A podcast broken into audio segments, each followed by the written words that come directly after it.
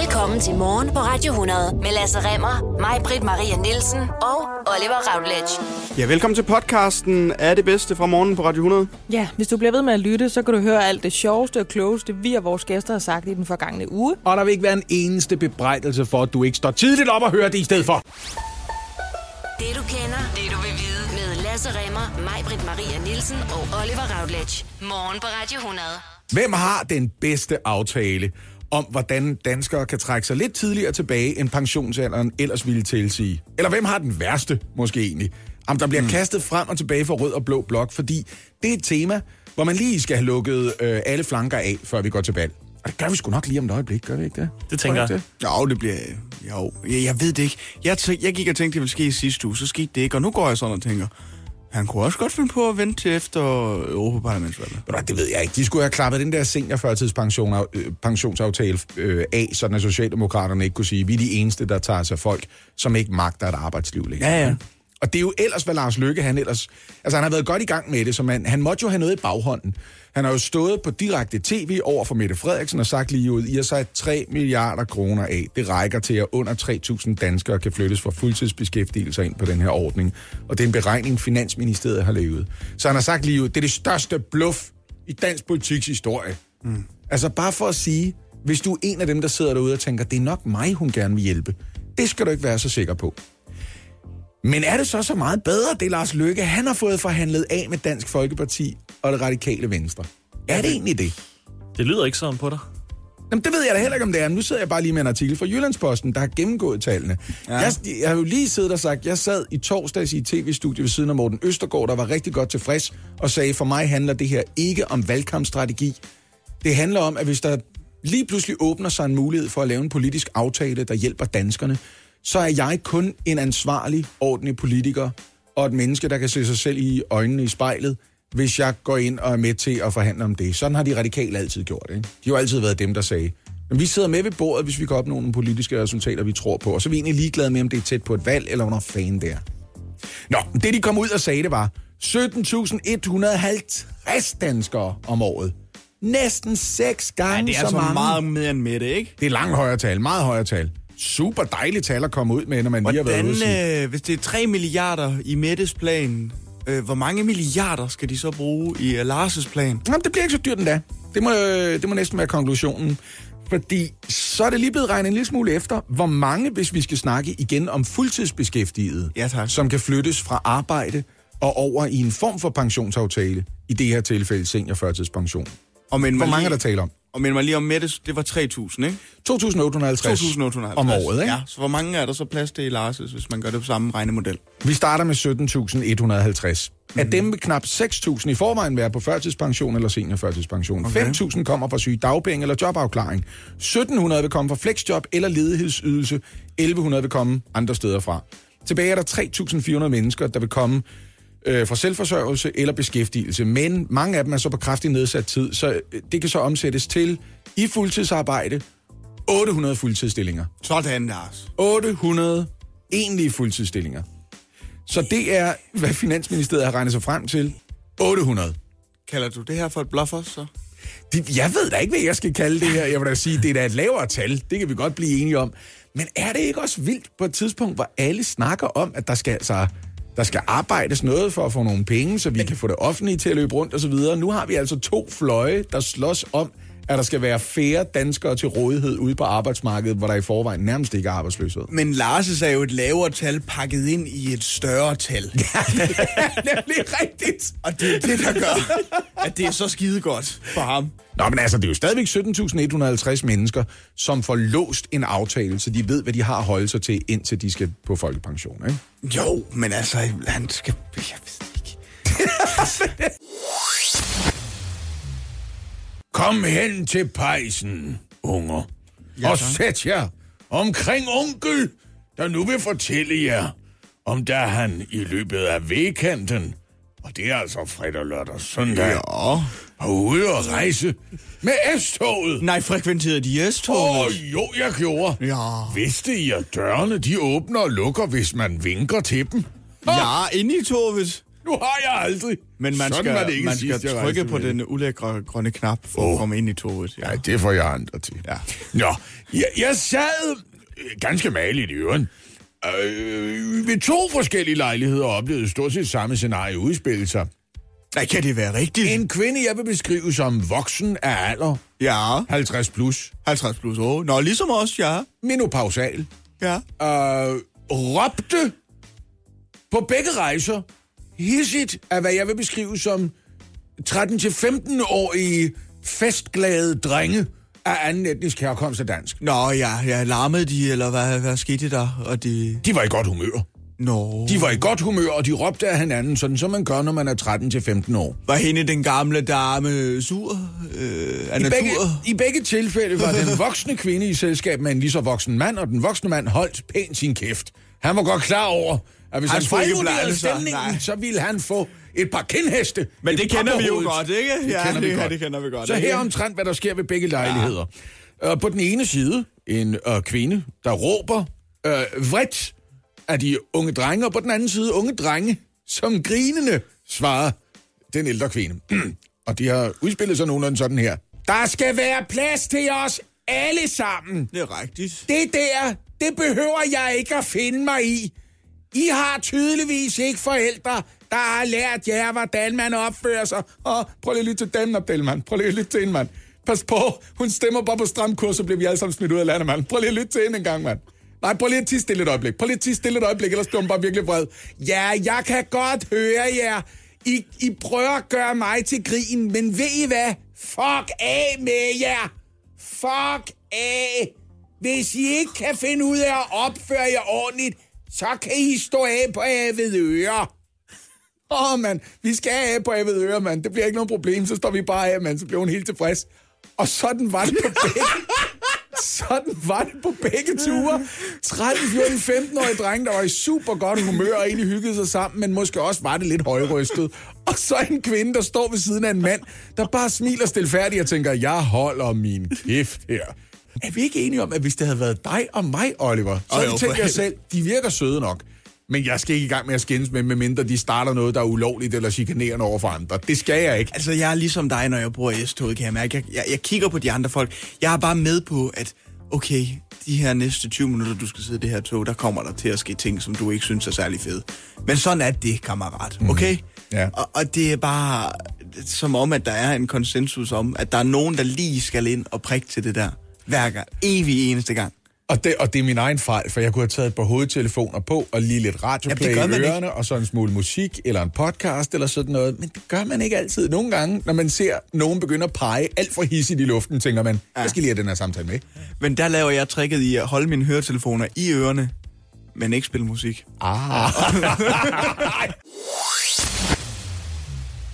Nu skal vi snakke om øh, den politiker, i, øh, der måske kan komme i Folketinget, som er mest ligeglad med alt, hvad der foregår i politik derinde. Vi fandt i hvert fald ud af, at i Københavns store kreds, der er Simon Simonsen opstillet for Socialdemokraterne, ja. og da jeg for sjov gik ind, og på alle tyve spørgsmål sagde, jeg er hverken enig eller uenig, og jeg synes hverken det er vigtigt eller uvigtigt, det her spørgsmål.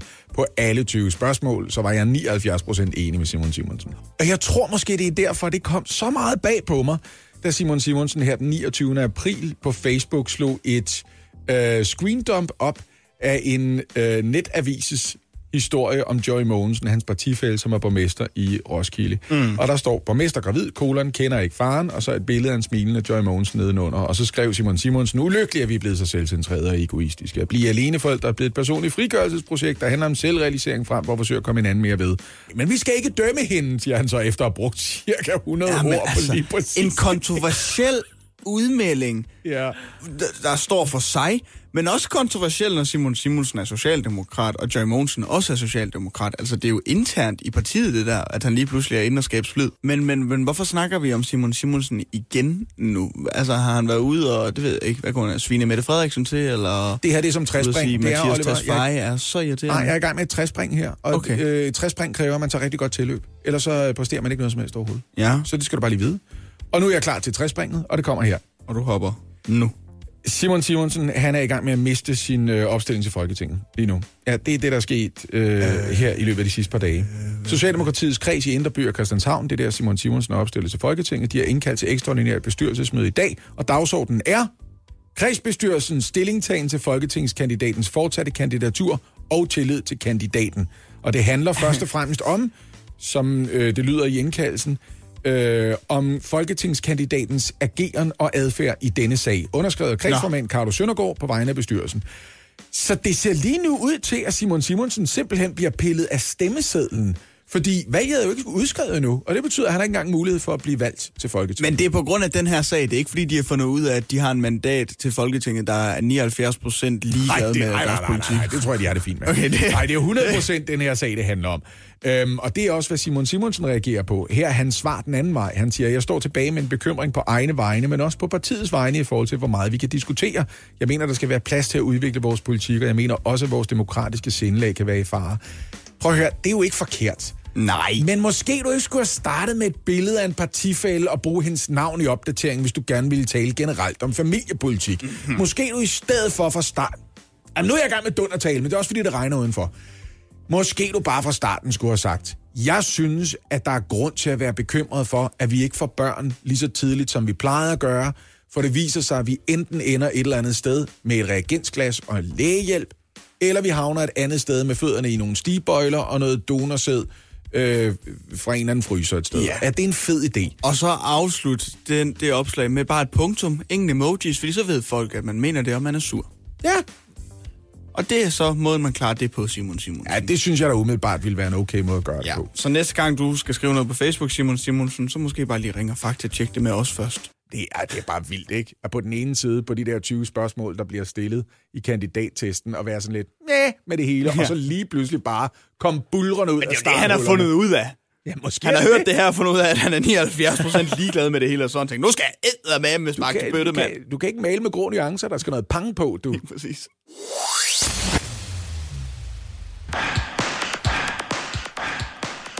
Ja, det er ikke Team Ision. Det der ånden der, den havde jeg helt glemt. Ja. For en måneds tid siden, der skrev T V to som pressemeddelelse ud, hvor I, uh, de skrev, at Tour de France to tusind nitten, det ville blive uden Jørgen Leth. Ja, der var rammerskrig der, det kan jeg godt huske. Ja, T V to, de ville gerne bruge ham i studiet på Kvægtorvet i Odense. Jørgen selv ville gerne være i Frankrig. Mm. Det forstår man jo på en måde godt. Det forstår man godt, han vil, ja. ja. Øhm, Efterfølgende, så var der jo, altså ja, som sagt, mig betyder ramaskrig på de sociale medier. Og folk var sådan meget hurtigt til at kaste deres kærlighed efter Jørgen Leth og Tour de France. Det var næsten som om, da T V to fyrede Bubber på et tidspunkt. Altså, at alle gik også fuldstændig bonkers apeshit på de sociale medier. Men han er jo ikke fyret, han er jo bare blevet, altså, flyttet et andet sted helt, ikke? Jamen, Jørgen Leth er nemlig ikke blevet fyret. T V to siger, vi vil stadig gerne bruge Jørgen. Ja, ja. Bare indrigs. En skideglad for samarbejdet, så bare være herhjemme. Ja. Ja. Og det bliver jo også anderledes, Tour de France to tusind nitten, uden den her, øh, uden Jørgens kommentering, altså. Mm. Han er en legende inden for Tour de France i dag. Ja, det er fair nok. Ja. Det er fair nok. Det er også meget lidt. Men du ved, men, men på trods af, at du ikke har set et minut af Tour de France, så ved du godt, at Jørgen Leth har kommenteret Tour de France, jo, ikke? Jo, det er lidt på samme måde, som jeg ikke har øh, kender ham, der har været på månen, men jeg ved, han har været der. Og jeg var i samme lokale som ham i torsdags, og så gik jeg hen og præsenterede mig selv og sagde, jeg hedder Lasse, og så sagde Jørgen Leth fra sin stol, jeg ved godt, hvem du er. Oh. Ej, et øjeblik. Pre-approval. Ej, hvor dejligt. Jeg kunne ikke tåle det. Nej. Ja, og så sagde jeg, jeg har aldrig set et minut Tour de France. Men var han, nej, det gjorde jeg ikke. Var der ikke også noget om, han selv var ret utilfreds med det der? Det var ikke sådan, at han bare modtog folkets opbakning. Han var selv ret. Sådan jo, altså, han var, han, var, han var selv utilfreds over det, som sagt. Og så lå den sådan lidt død. Det var som sagt, det, det var den fjerde, øh, den fjerde april, det her, det kom ud. Ja, det øh, og så, så lå den død. I weekenden, hvor Jyllandsposten har været ude og lavet et portræt-interview øh, med Jørgen Leth, og lavet et long read til deres øh, online J P punktum D K. Ja, han er også aktuel med sådan en super godt anmeldt digtsamling ja. og sådan noget, så der er en god grund til at ja, snakke med folk, ikke? Ja. Ja. Og i den artikel der, der, der rev sig han simpelthen ud efter T V to igen, Jørgen Leth. Han er gal. Han siger, folk er helt på min side af det. Det er mig, der har gjort Tour de France populært i Danmark, og så fyrer de mig. Det er jo sindssygt. Wow! Uh-huh. Der må jeg sige, altså, der er også folk, som, hvad, hvad skulle vi sige, uja, uh-huh, Bjarne Riis, der vandt Tour de France og var dansker. Ja, måske også, han har en anpart i at gøre Tour de France populært i Danmark, Jørgen Leth. Men prøv at tænke at have det sådan med sig selv, at man tænker, det kan jeg godt sige uden at få ørerne i maskinen. Ja. Det er mig. Det er fuck rytterne. Det er mig. Jeg har kommenteret det så flot, at det er mig, der har gjort Tour de France populært. Ja. Men ja, det er, måske er det, Jørgen Leth mener der, ikke? Det er, at han i sådan noget fyrre år har talt om cykelsport og kommenteret cykelsport øhm, som sådan en episk drama, som sådan nærmest en græsk tragedie, man følger med mm. i. Ikke siden stjernerne og vandbærerne tilbage i han er halvfjerdserne. Måske i virkeligheden det kommentarspor, der kunne gøre, at der var noget for sådan en som mig, der ja. ellers ikke mm. altså, kan... Nå, men der er ingen tvivl om... Altså, han... Du ser stjernerne og vandbærerne, selvom det er noget, så kan ja. det være, du fanger... Øh, ja, okay. den altså, hans måde at bruge det danske sprog på er jo unægteligt fantastisk. Mm. Enormt god fortæller. Men jeg, jeg har det bare ikke... Jeg synes ikke, der er noget galt i T V to vælger at sige farvel til Jørgen Leth. Han er enogfirs år. Sidste år, der placerede man ham i Frankrig. Men der sad han ved et bord, et vindblæst sted, og så klippede man sådan over til ham en gang imellem, hvor han så sagde, øh, øh, der er mange træer der, hvor vi cykler lige nu. Hvad var altså, det for et lyd? Øh, øh. Nej, det er ikke fair. Nej, det er ikke fair. Men, men, men, men der, der sad han alene ved et havebord i Frankrig med ja. udsigt ud over, og så klippede man over, åh, Jørgen, nu kører de igennem det her sted. Hvad er det for et sted? Jamen, det er jo et sted, hvor man kan få en utrolig god vin henne. Altså, de pisse koger ikke med tanken om, at han skal udføre det job i Danmark. Nej, og så pludselig igen, manden, han er enogfirs år. Ja. I den her artikel, der siger han, at han er bange for at gå rundt og vælte, når han går. Sidste år, der blev han blæst om kul af vestenvinden op i Skagen og lå ned på altså, sandet, fordi der blæste så meget. Oh, ja. Man kan da godt lige tage hensyn til en enogfirs-årig mand og sige, ved du hvad? Vi synes ikke, du skal afsted. Jeg tror, og så må han var... også sige, fair nok, jeg kan ikke, ikke engang gå i blinden vesten under vildt. Jeg tror, hvis jeg var Jørgen Leth, så ville jeg også insistere på, at selvfølgelig skulle jeg til La France mm. og smage La Fromage og Le Jambon og øh, kigge på Le Femmes. Mm. Men så tror jeg, hvis jeg var T V to, så ville jeg sige, nej, det skal du ikke, for du er enogfirs, mm. og du, du er dårligt gående. Jeg oversætter lige for folk. Ost, skinker og damer. Ja.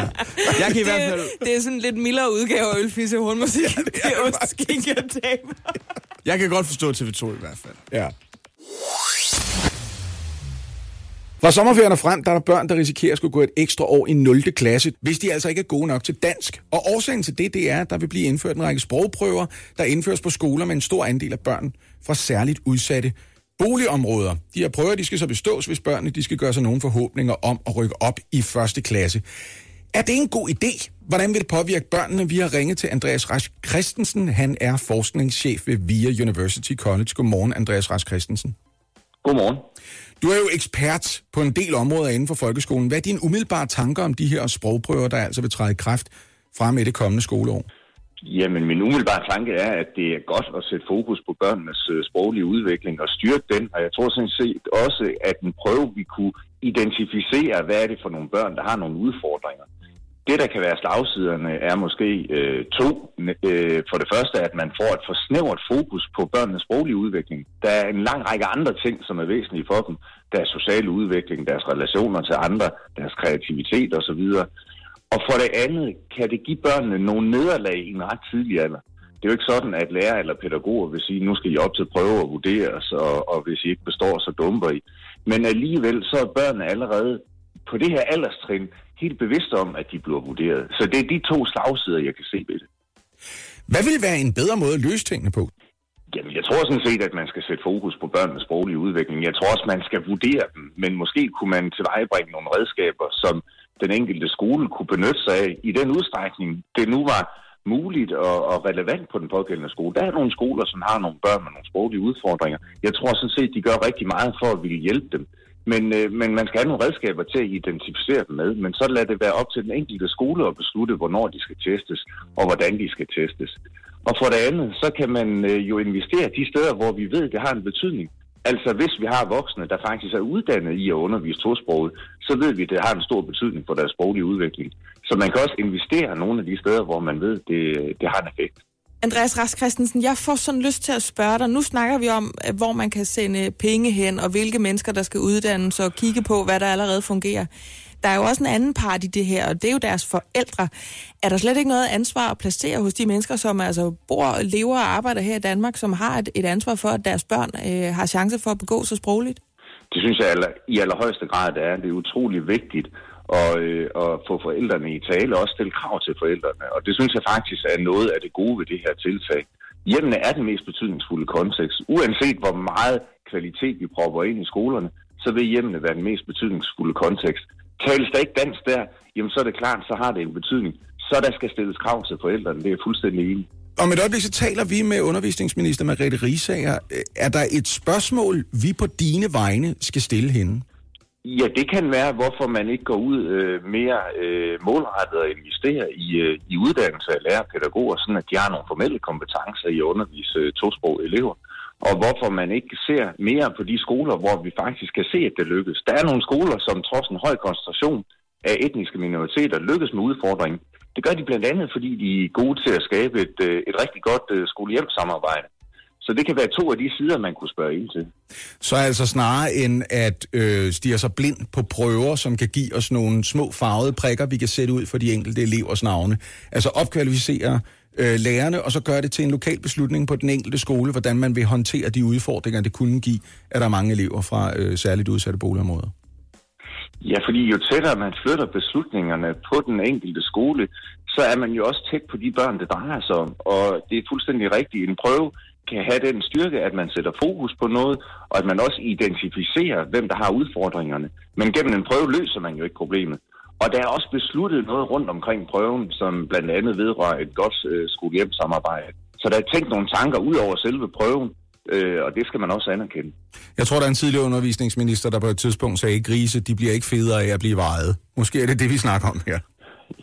Ja, det, det kan være en af slagsiderne, og igen så er der tænkt nogle tanker rundt omkring prøverne, men prøverne i sig selv løser jo ikke noget. Og det, der kan være problemet med dem, er, at de kan sætte et forstævret fokus på børnens sproglige udvikling, og de kan give nogle børn nogle nederlag i en tidlig alder, som måske gør, at de kan miste motivationen for det. Vi spørger videre hos Merete Riisager om et øjeblik. Tusind tak for din tid og for dine tanker. Andreas Rasch-Christensen, altså forskningschef og folkeskoleekspert ved Via University College. Tak skal du have. Selv tak.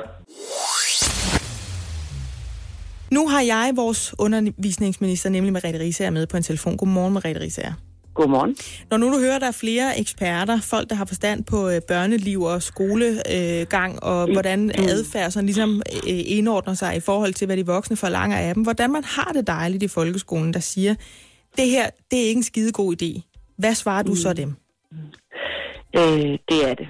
Jeg har fulgt det her område i, øh, i rigtig mange år, og øh, tævet mig igennem rapporterne på det her område. Så, så det er ikke, kan man sige, grebet ud af den blå luft, øh, når vi indfører øh, sprogprøver. Og, øh, og det man kan sige, det er, det er måske lidt misvisende ord at kalde dem sprogprøver, fordi det er faktisk en helt øh, sprogproces.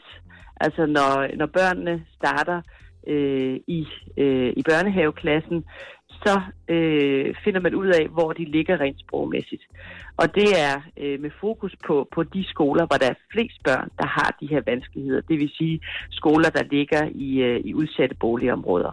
Der ved vi erfaringsmæssigt, at der er desværre en del børn, der starter, som er hele øh, to år bagud i det, man kan kalde deres førskolekompetencer. Det vil sige, at de har ikke et funktionelt dansk, øh, som de kan gå i gang med og, og lære fagene med.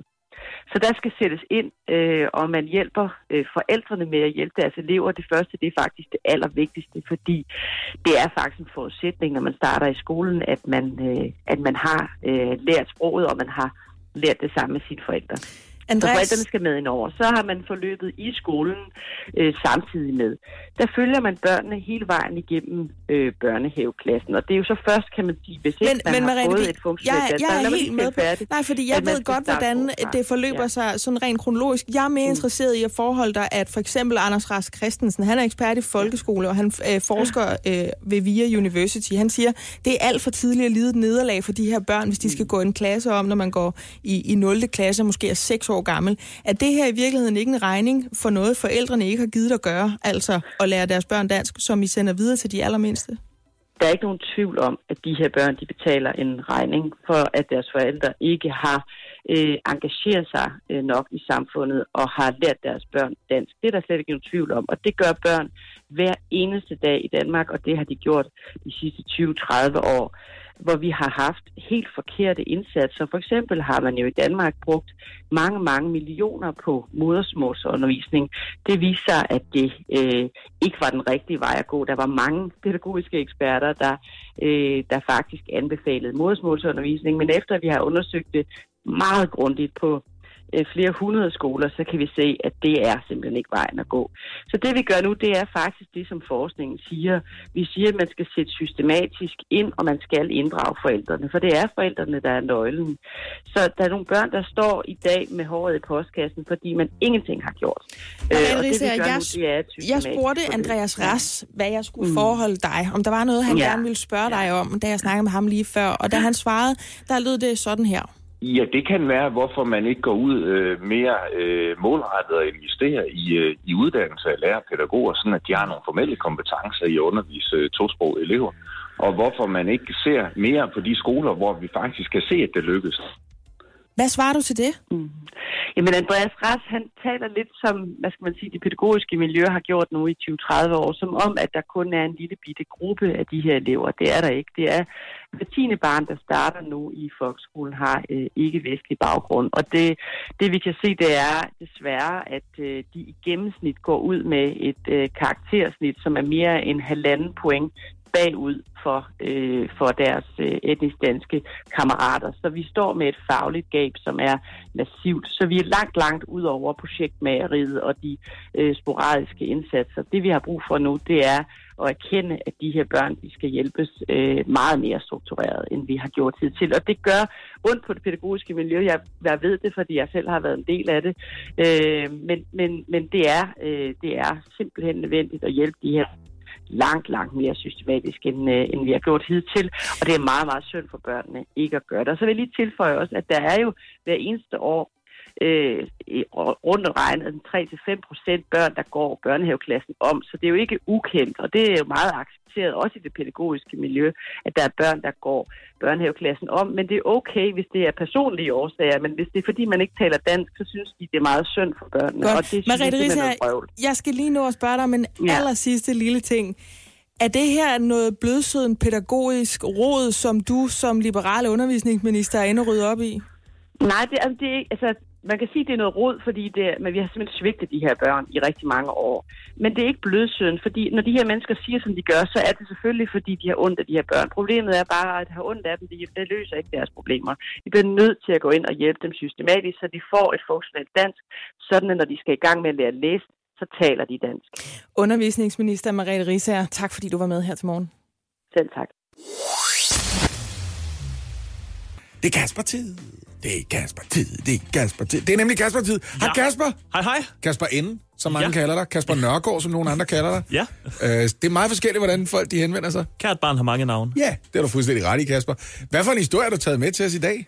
Jamen, jeg har taget lidt mere om de her storke. Fordi altså, man kan jo næsten ikke sige T V Syd uden også at sige stork for tiden. Altså, for hold op, jeg synes, de skriver meget om de her storke. I wouldn't know. Så er det en lokal, lokal lyt med ja. vores praktikant i ja.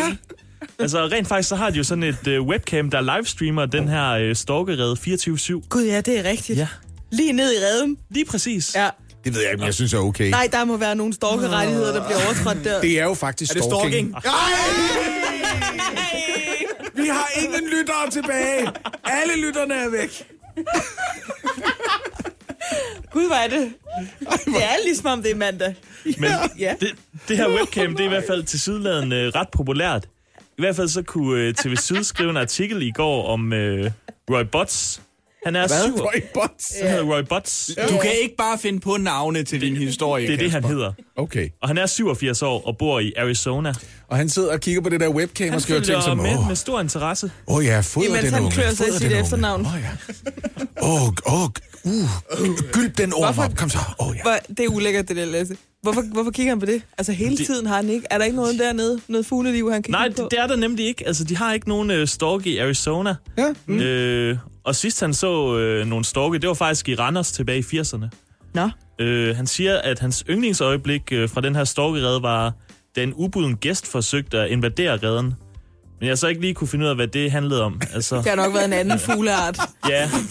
Det lyder heller ikke som om Roy Botts, som sådan, har så meget at gå op i, hvis han har tid til at følge med.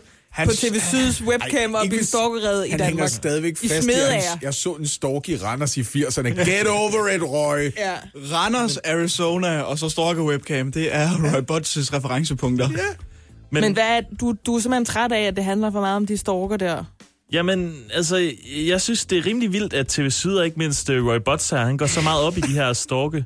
Øh, men jeg kan jo se, at mange af de andre danske medier også, de, de store aviser, de kører også af til sådan en øh, stalkerartikel, mm. og I nævnte også, øh, da den første stalk var landet øh, i År Kirkeby på Bornholm. Ja. Mm. Mm. ja, jeg fik shit fra Oliver, fordi jeg sagde År Kirkeby. Ja, ja, lige præcis. Hvilket viser sig at være rigtigt. Nå. Mm.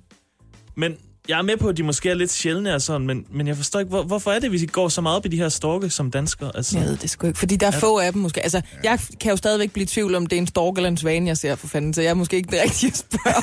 Det er jo... Det er en lang hals. Fordi at vi i Danmark har så... Og nu siger jeg noget. Øh, røvsyg en natur, mm-hmm. normalt, så vi bliver nødt til, at det ene, de lidt fede ting, vi har... Ja. Øh, propojerer vi op til et niveau, der er uacceptabelt. Men hvad, er det sådan, er du, er du irritabel over det, eller undrer du dig, eller er du decideret rasende? Jeg høre, om det var i orden, jeg ikke går så meget op i de her storke her, eller hvis man var noget, der var misset i min opdragelse. Det må du godt. Okay. Det er der sikkert også, men ikke, men ikke lige det der. Nej, okay, super.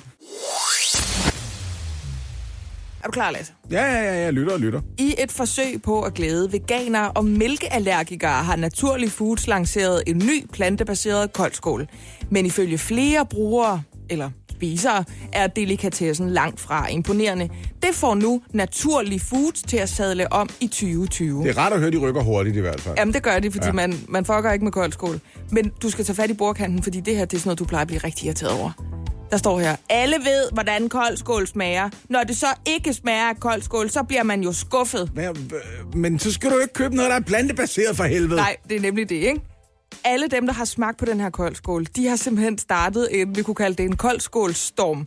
Og nogle af ankerne er, den er alt for syrlig, og, det, ja, og alt for meget tapetklister, som lugter, står det så. Så er der en, der skriver, øv, den er bare ikke god. Og jeg er ked af at sige det, men jeres sommerskål er dele med en ommer.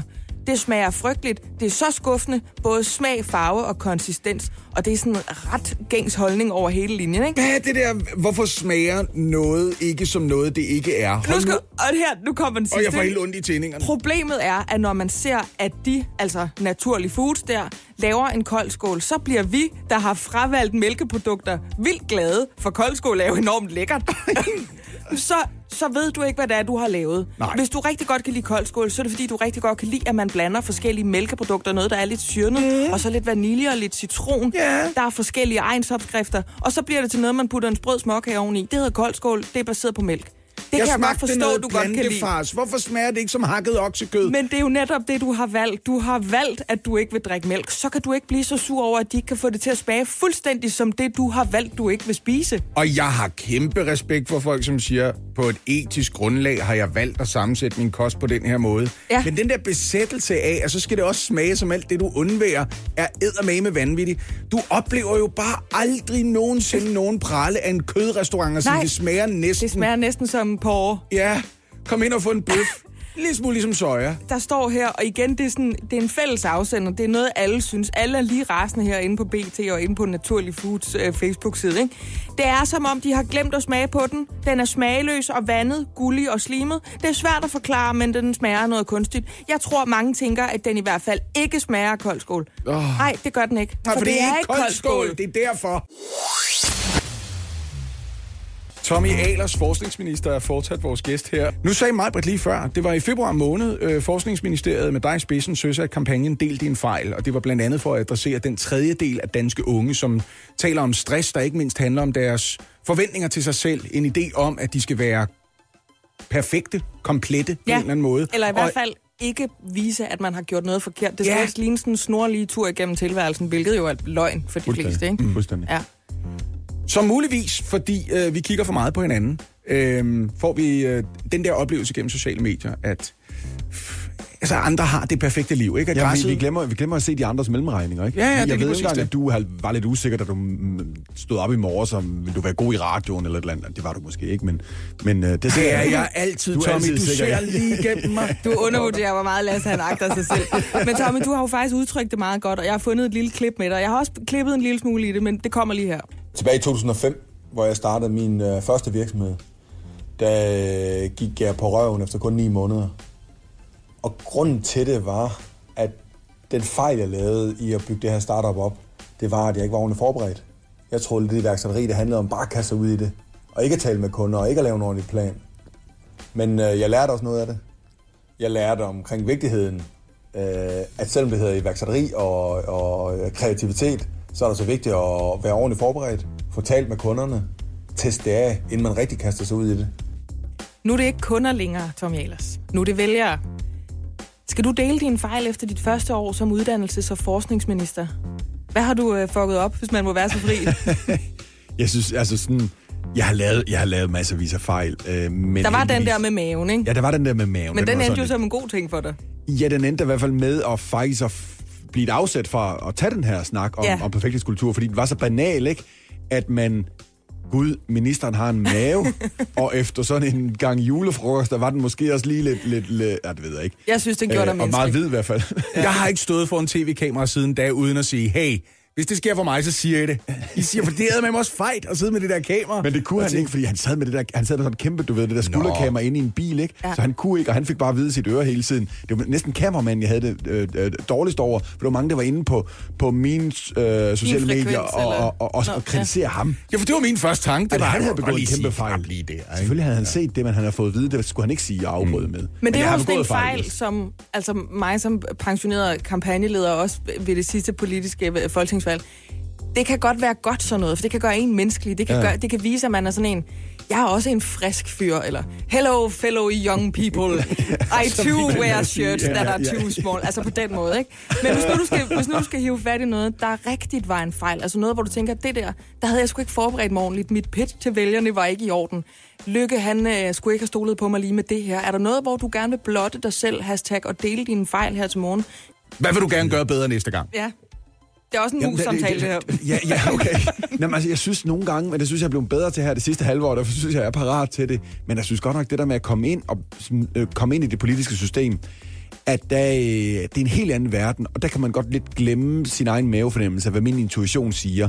Og der har jeg været i situationer, hvor jeg heldigvis har kommet det rigtige sted hen, men det har lige taget et par ture, hvor jeg også har måttet sige til, ringe til nogle af mine politiske kollegaer, også nogen fra oppositionen, og sige, ved du hvad, der ved jeg altså godt lige, at den stod ikke helt skarpt, den her, men øh, nu forstår jeg, hvad I siger, og det vil jeg gerne, øh, det vil jeg gerne ændre. Det er det heldigvis været modtageligt overfor.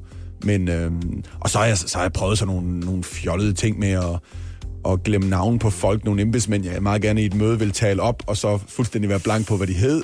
Nej, der, du er rigtig god. Ja, præcis, ikke? Og jeg har prøvet at sige på live-tv, da Folketinget åbnede, der sendte T V to News, tror jeg, der var live derindefra, og skulle snakke med mig. Og så, stod, så, så spørger journalisten, du, du virker sådan rigtig energisk, som om sådan første skoledag, og sådan ting. Og så røg det bare ud med, nej, jeg skal bare tisse. Og det bliver også lidt mærkeligt, for så blev det det, der bliver brugt som, som klip, og det kom måske til at lyde lidt useriøst, ikke så? Det var altså i tirsdags, at Lars Løkke han udskrev valg. Vi har besøg af Pia Olsen Dyhr i studiet. Pia Olsen Dyhr, det bliver en relativt lang valgkamp. Hvad, hvad, hvad synes du om det? Jeg synes, det er fint. Det gør det muligt at komme ud til rigtig mange mennesker i Danmark, og måske også sørge for, at der er endnu flere, der stemmer.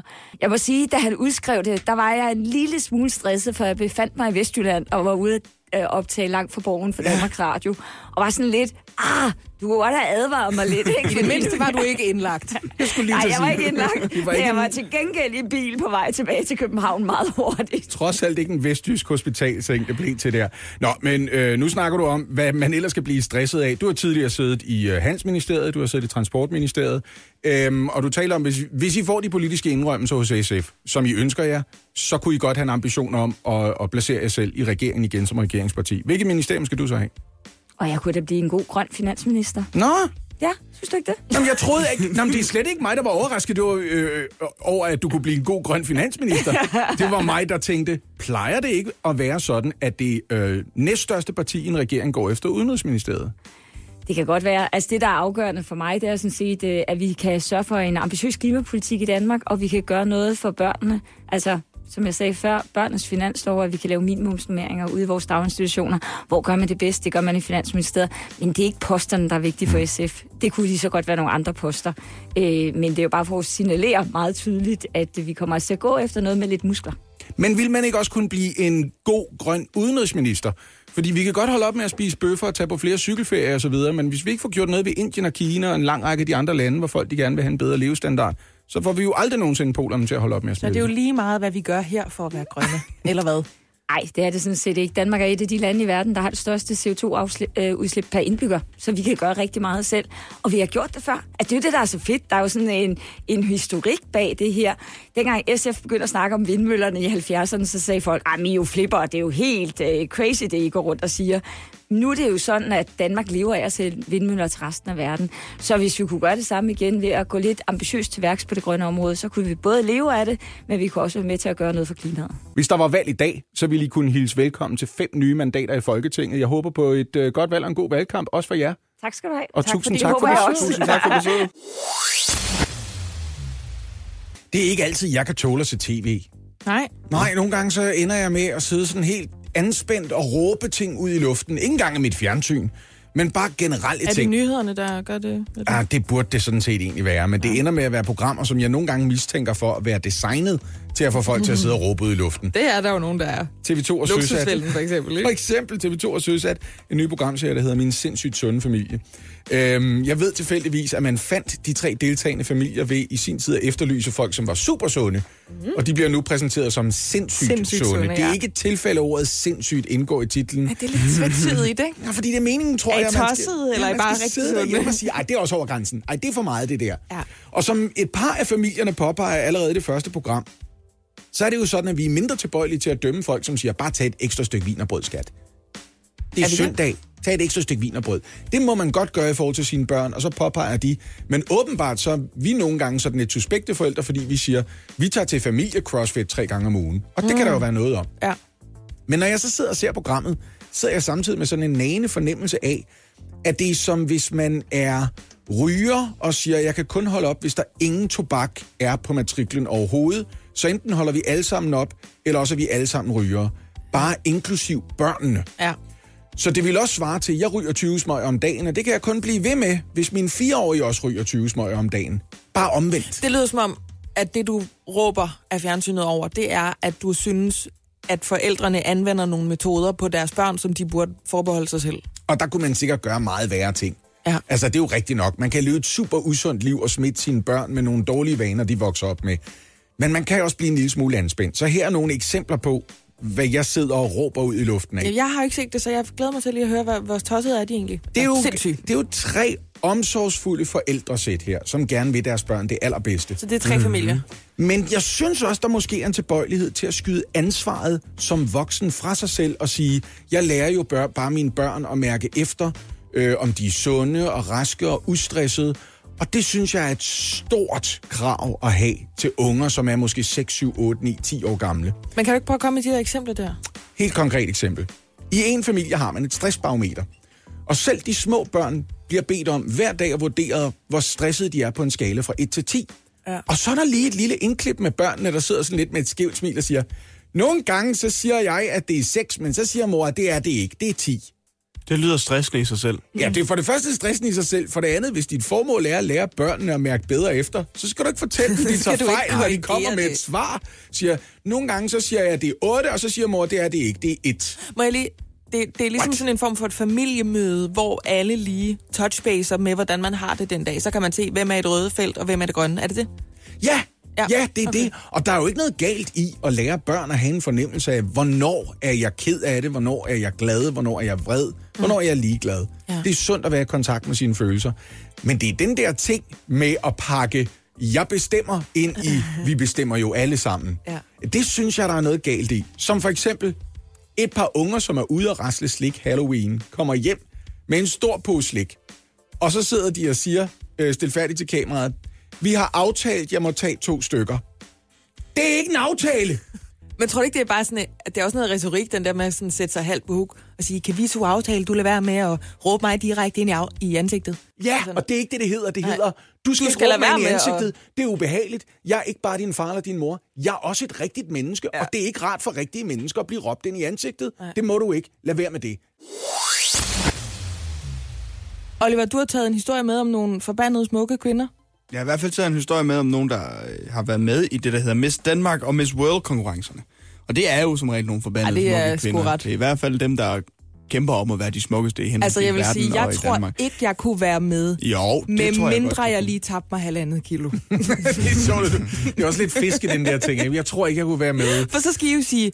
Det kunne du i hvert fald. Nå, men det her Miss Danmark og Miss World konkurrence, det er ikke fryd og gammen. I hvert fald ikke, hvis man spørger Tara Jensen, som vandt Miss Danmark sidste år. Men i forgårs, der blev hun frataget sin titel.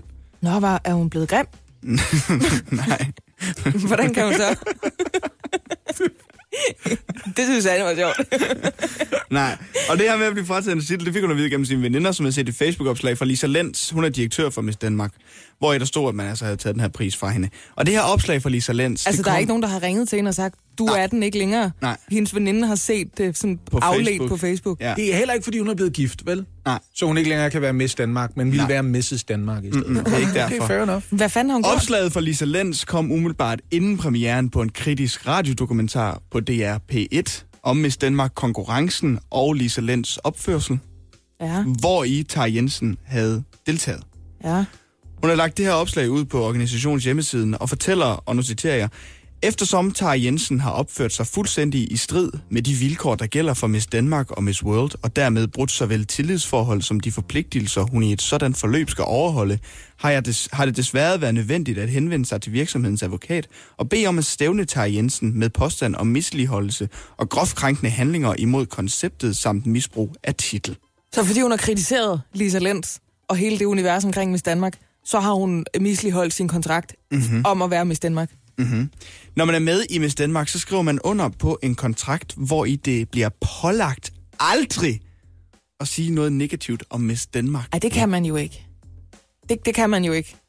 Det er det, der hedder urimelig ringereglen. Det er undtagelsen til aftalelovens paragraf et. Det hedder, man må ikke aftale sig frem til noget, der øh, anbringer den ene part i en fuldstændig urimelig situation, som alle er i stand til at sande er fuldstændig urimelig. Det er nemlig også det, det, det, en ekspert på området, hedder Søren Sandfeldt Jacobsen, han er professor i I T og, medie, og medieret ved Aalborg Universitet. Han siger, at han synes, at den her kontrakt er grov. Den er så ensidig til fordel for Miss Danmarks organisation, at det er noget, der efter min mening, hvis jeg sad som dommer, vil tilsidesætte, hvis hele aftalen som ugyldig. Ja. Det synes jeg lyder som en stor gang øh, kolort, det der. Altså, ja, hvad, hva, hvad er det, hun har sagt? Ved man det?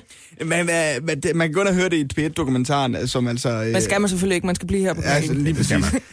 øhm, som har lavet den her dokumentar, som hedder Skønhedsdronninger. Der fortæller de om miljøet, et miljø under de her skønhedskonkurrencer, som de siger er præget af mobning, konstante krav og social overvågning. Mm. Der bliver Tara Jensen har sagt, at, at øh, Lisa Lenz talte meget nedlandet til dem. Hun lagde et hårdt pres på hende. Mm. Og hun kunne ikke aldrig gøre det godt nok. Nej, der har sikkert været et tidspunkt, hvor nogle af de her skønhedsdronninger tænkte ved sig selv, altså hvis det er sådan her, det skal være, så kunne jeg lige så godt være blevet svømmer.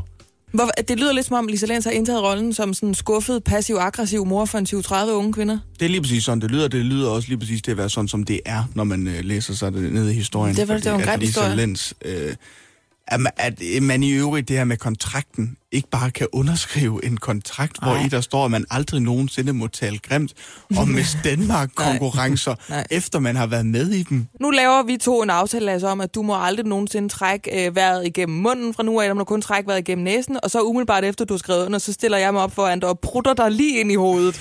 Er du tilfreds med vores aftale? Nej, kan jeg, kan jeg få lov til at tage kontrakten med til min advokat? Omtød? Ved du hvad, hvis du ikke kan lide lugten i studiet, så skal du i hvert fald ikke udtale dig kritisk om mig til D R. Kristian Jensen, hvis du bare forstod, at i går der sad Pia Olsen Dyhr, altså lige der, hvor du sidder nu, og hun sagde, hun drømte om din ministerpost. Hun sagde, hun mente, hun ville blive en udmærket grøn finansminister, kaldte hun det. Mm. Er du en grøn finansminister? Ja, det mener jeg. Øh, jeg har blandt andet været med til at lave den energiaftale, som gør, at vi nu her øger produktion af vedvarende energi mere end nogensinde før. I to tusind og tredive, så vil alt det strøm, vi bruger til daglig, være grøn og vedvarende, fordi vi får lavet de her flere havvindmølleparker, mere biogas, mere landvind, øh, mere energirenovering, så vi ikke bruger så meget energi overhovedet. Så jeg synes sådan set, at jeg har været med til at gøre Danmark mere grøn. Vi har også sat penge af til at lave nogle af de her naturmål, Vi har faktisk omlagt landbrug til økologi i et omfang, der svarer til et hundrede og halvtreds fodboldbaner om dagen. Øh, om dagen. Der var en, der så sagde, er ikke synd for alle dem, der spiller fodbold? Så må vi forklare. Altså, det er eller en... alle dem, der drikker mælk, ja, ja, ja. Hvis man havde brugt den. Ja. Ja. Nu vil Pia Olsen Dyhr gerne være finansminister. Hvis øh, Løkke genvinder magten, og I øh, beholder regeringsmagten, håber du på en rokade, og hvor vil du så gerne sidde hen, hvis det ikke er finansministeriet? Så håber jeg ikke på en rokade. Altså, så håber jeg sådan set at, at blive... Jeg havde jo halvanden år i Udenrigsministeriet, og det er super fedt. Altså, det var lidt det, jeg tænkte på. Prøv at høre. Udenrigsministeriet er det fedeste sted at være. Person... Hvorfor vil du så ikke tilbage igen? Perso- ja, det er det. Personligt er det fedeste. Og prøv lige at høre. Du får lov til at repræsentere Danmark i hele verden. Mm-hmm. Du rejser rundt, du er interessante vær- mennesker, du er, er verden rundt, oplever kultur og steder, du aldrig har været før. Du kan lave bottleflip steder, vi andre aldrig kommer. Ja. Præcis! Ja. Du ser Anders Samuelsen på Instagram, han er jo en playboy for tiden, du. Jeg ved, det er ja. helt vildt. Men hvorfor Men... så blive ved med at, at håbe på at, at være finansminister, når nu Pia så gerne vil? Fordi der er en grund til, at Pia gerne vil. Der, hvor jeg sidder nu, det er der, hvor man forandrer ting. Mm-hmm. Altså, man kan flytte rundt på, hvad der sker i Danmark. Der, hvor vi giver penge, eller der, hvor vi sætter besparelseskrav ned, det flytter jo Danmark. Og jeg er jo i politik, fordi jeg kan gøre en forskel. Ikke fordi jeg skal have nogle fede rejser eller nogle gode oplevelser. Øh, selvfølgelig gør man også mere end bare rejse som udenrigsminister. Det er jo ikke for at dische den del af det. Men man kan gøre meget, meget mere i forhold til at forandre Danmark som finansminister. Og derfor er det det, det, det sjoveste job at have. Øh, det mest øh, magtfulde job. Der er nogen, der ikke kan lige bruge magt. Lad mig bare gøre det. Det er det mest magtfulde job at have næst efter statsministeren. Nu læser jeg noget op for dig, Kristian Jensen. Så ser vi, om du kan genkende det. Så kender vi de røde partier igen. De vil lempe udlændingepolitikken og gamble med regeringens solide beskæftigelsesresultater. Venstre siger klart nej. Hashtag D K P. Det har du tweetet for ikke så lang tid siden. Hvorfor har du det? Det har jeg, fordi at vi hele tiden hører Socialdemokratiet sige, at de vil ikke sætte ydelser til flygtninge og familiesamført op, og samtidig så vil de have en ydelseskommission, der skal kigge på, hvad ydelserne skal være. Altså, hvorfor nedsætte en kommission, hvis ikke de vil ændre ydelserne? Og Mathias Tesfaye gik så ud og kommenterede på et krav fra Pia i øvrigt, øh, om at afskaffe kontanthjælpsloftet, som har været med til at begrænse, hvor store ydelser vi giver til flygtninge og familiesamførte. Og det øh, synes jeg bare, at øh, de skal holdes fast på. Nu øh, siger de klart, vi er klar til at kigge på ydelserne, vi er klar til at kigge på vilkårene, så står der ved det. Kristian Jensen, øh, jeg er lejlighedsvis blevet spurgt, om jeg kunne tænke mig at medvirke i Vild med Dans. Og jeg har efterhånden som årene er gået, været mere og mere lokket af ideen. Øh, er det en god idé? Ja, det er fedt. Ja. Det skulle vi gøre. Noget andet, man også skulle tage at gøre, det er, at man skulle tage at stemme til det kommende folketingsvalg. Ja. I Danmark, der har vi cirka femten procent af de stemmeberettigede danskere, der simpelthen ikke stemmer, når der er valg. Det har vi sat os for at udrydde fuldstændig her på Radio hundrede. Vi vil have folk, de engagerer sig. Vi er ikke så interesserede i, om man er rød eller blå, eller man er oppe eller nede. Vi er snart sagt mere interesserede i den demokratiske proces. Vi vil bare have nordkoreanske stemmeprocenter. Fuldstændig. Vi vil have fuld valgtilslutning. Ja, ja. I går der sagde Pia Olsen Dyhr, at en af måderne at kurere den her meningsløshed, kan man sige, eller det sofavælgeri, det var at gøre politikken personlig. Man skulle forstå, at det handlede om en selv. Har du et andet og bedre bud? Jamen, jeg synes bare, at hvis man kigger på, hvor meget politik fylder og bestemmer ens liv, hvorfor så overlade det til andre? Altså, hvorfor så ikke blande sig? Der er jo ikke nogen af os, der har levet øh, et eneste liv uden politik fylder et eller andet. Altså fra, om vi betaler afgift på vores kaffe, til om der er en bus, der øh, køres til, til skole eller på arbejde. Altså, der er politik i alting i det her fantastiske land. Og så, så jeg synes, at politik er for vigtigt til at overlade til politikere. Men hvorfor tror du folk, de... Altså, nu snakkede vi om lige før, mens vi hørte noget dejlig musik, at du har været i politik fra nitten otteogfirs. Det var det år, jeg blev født. Du har været rundt regnet tredive år i dansk politik. Der er nogen, der ikke har brugt så meget som tredive minutter på dansk politik. Hvorfor tror du, det er så svært at få mennesker, der jo altså er fuldt ud altså adresseret af den her politik? Det påvirker hver eneste minut i deres liv til at interessere sig for politik og, og dansk samfund i det perspektiv. Måske fordi vi som politikere ikke er gode nok til at forklare, hvordan politik påvirker danskerne. Da tit, når jeg er ude at besøge gymnasieklasser, eller når de kommer ind på Christiansborg og får en rundvisning, så spørger jeg dem, hvem er interesseret i politik? Og så kigger jeg sådan lidt rundt, er hende derovre, er hun ikke fra V U, eller ham der, han ikke S F U, eller et eller andet. Er der ikke en eller anden, der rækker hånden op? Ham med dreadlocksene. Ja, ham med dreadlocksene, og, og, og det der mavebillede på... på med tje. Ja, ja. Så, altså... Nogen må det være det, men, men sådan er det sådan er det pinligt tavst længe. Så siger jeg, okay, jeg spørger lige på en anden måde. Hvor mange er interesseret i, hvad øh, I skal betale i skat i jeres studiejob? hvor mange er interesseret i jeres mulighed for at læse videre, og hvis det første giver, hvor mange er interesseret i, hvornår jeg kan få kørekort, puff, så sidder vi alle sammen med hånden op og siger, det er jeg interesseret i, ja. Og det er jo politik. Så hvis ikke vi fortæller, at politik faktisk er deres hverdag, så er det godt forstået, at nogle af dem de er ligeglade og tænker, det er for langt væk. Altså, hvorfor har min stemme en betydning? Men alle stemmer har en betydning. Vi kan jo finde flere valg, hvor, hvor beslutningen om den ene eller den anden kandidat er kommet ind, afhænger af én eneste stemme. Så Venstres politik, din hverdag. Yeah, ja, præcis. Giv mig hundrede tusind kroner for den P R-kampagne. Men du kan jo indsætte et hvilket som helst partinavn i det. Ja, ja, jamen, det er det, der er så godt ved den. Det er det, der er så godt. Og hvis I betaler lidt for sent, så sælger jeg den til Pia også. Okay, jamen øh, hun har nok også lidt brug for, at der kommer noget øh, i hendes retning, hvis hun vil overtage mit job, fordi... Øh, det vil hun gerne jo. Det ved jeg godt, hun gerne vil, men, men jeg er ikke helt sikker på, at hende der Mette har lyst til at invitere hende med ind. Ja, du tror, det bliver en øh, socialdemokratisk mindretalsregering, hvis I ikke bevarer regeringsmagten? Altså, hvis det, hvis det skifter, så tror jeg, at øh, Mette, hun prøver at tage den selv. Altså, vi prøvede jo også selv i, øh, i halvanden år at, at have den selv alene som, som venstreregeringer. På den ene side var det meget fedt. Der er så mange øh, fordele. Der er bare lige det problem, at når du går ned i folketingssalen, så var de andre alt for yeah. mange. Ved du hvad, der går halvandet år, så sidder Mette Frederiksen med Anders Samuelsen som udenrigsminister. Vi ved det godt, det er så, det kommer til at gå. Kristian Jensen, finansminister i hvert fald lidt endnu. Tak fordi du var her til morgen. Selv tak, det var en fornøjelse. tyve minutter i ni på en fredag morgen. Så, så er... ved vi godt, hvad det er tid til. Vi så ved vi godt, hvad klokken er slået, ikke? Ja. Du har jo givet tronen videre i et par uger nu. Hvordan har du det egentlig med det? Fordi man må sige, Anne Levent har... Jeg vil ikke sige, hun har løftet det fredagsdigt. Men hun har Jamen, gjort sige, noget for det. Altså, ja, som jeg sagde, for en lille måneds tid siden, eller hvornår det var, Anne hun overtog, det var jo, at jeg var bange for, at jeg ville få det ligesom Jennifer Aniston i en romantisk øh, komedie fra øh, nullerne, hvor hun øh, går på barsel eller tager ud på en eller anden selvrealiseringsrejse, og når hun så kommer tilbage, så er der en yngre pige, der lige har kommet ud af college, der har overtaget hendes job og har gjort mm. det meget bedre. Mm. Fordi Anne er jo to år yngre end mig. Men det er ikke den oplevelse, jeg har fået. Jeg tror primært, det er, fordi Anne gør det så demonstrativt bedre end mig, at jeg bare må lægge mig ned og sige, det er fint, du har den, du gør det bedre. Det er sødt sagt. Ja. Men det er i hvert fald blevet tid til fredagslæg. Kunne du tænke dig, at jeg byttede det her lidt poppede underlæg ud ja, med noget lidt noget, mere klassisk? Ja, det er ikke det, er ikke det jeg skal bruge. det er ikke... Således. Godt. Jo bedre. You go, girl. Jeg skal det. Der er noget i luften, jeg ved ikke hvad. Hvad betyder det mon, når folk lukker varm luft ud og fyldes med had? Når politikere pludselig står i kø ved håndvasken og er ekstra billigt til salg. Nå jo, det var jo selvfølgelig ugen, hvor vi endelig blev ramt af omgangssyge. Hvad troede hun ville sige? Valg! Ja! Yeah. Vi begyndte i mandags med Majbritts pølle. What? Og selvom hun kom tilbage tirsdag, var hun stadig lidt sølle. Det er rigtigt. Til gengæld kan vi glæde os over, at ikke alt er noget lort.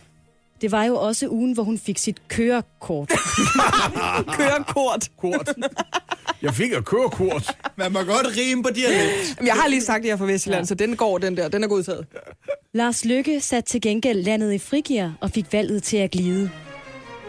Modsat Mette Frederiksen, der i den grad var ude at svømme. Ej, hvor kan jeg lide det der. Hvis noget med en dårlig ret i Nordjylland. Okay, hvad har du smittet hende med, Oliver? Tag det som en mand. Okay, sorry. Jeg har det med at blive lidt styg mod Oliver i kampens hede. Men ret skal være ret. Det var ham, der startede. Jeg stopper lige med at uddele tørre tisk. Sandheden er jo, at hele landet er ved at få forstoppelse af valgflæsk. Et velfærdsløfte med milliarder og tidlig pension for lige at tage det basale. Der bliver jo delt gaver ud, som var det mål i en Champions League-semifinale. Wow. Uh, uh. Og for lige at blive i analogien med sport. Der var vist mange, der gerne ville have givet Rasmus Paludan det røde kort. Som at stå til idræt i skolen uden at blive valgt af nogen. At spille yderste højrefløj er åbenbart ikke en populær position. På morgenholdet er vi til gengæld alle holdspillere. Og vi stiller op igen på mandag, hvor det bliver endnu vildere. For nu trækker vi dog håndbremsen og stiller p-skiven, ikke også Majbritt? Jo. Og så skal vi i øvrigt alle lige huske at bruge det der håndsprit. Men så kan vi også gå på weekend, og måske ovenikøbet skylle den ned med et glas vin. Af ordentlig kvalitet selvfølgelig. Der er vi sgu nogle obsternasi-svin. uh. I mean, you blow my mind. obsternasisvin. Hold kæft, var det godt. Nej, det er meget elegant. Det er, det er godt nok meget elegant. Jeg synes faktisk lige, det her ja, det er ikke for meget. Ja, det er det faktisk. Det er ikke for meget godt. Det er ikke for meget godt. Men jeg knipser. Jeg knipser. Ja, jeg man skal klappe, når det er godt. Ikke, Lasse? Jo, ja. Man skal klappe, når det er godt. Morgen på Radio hundrede med Majbritt Maria Nielsen, Lasse Remmer og Oliver Routledge.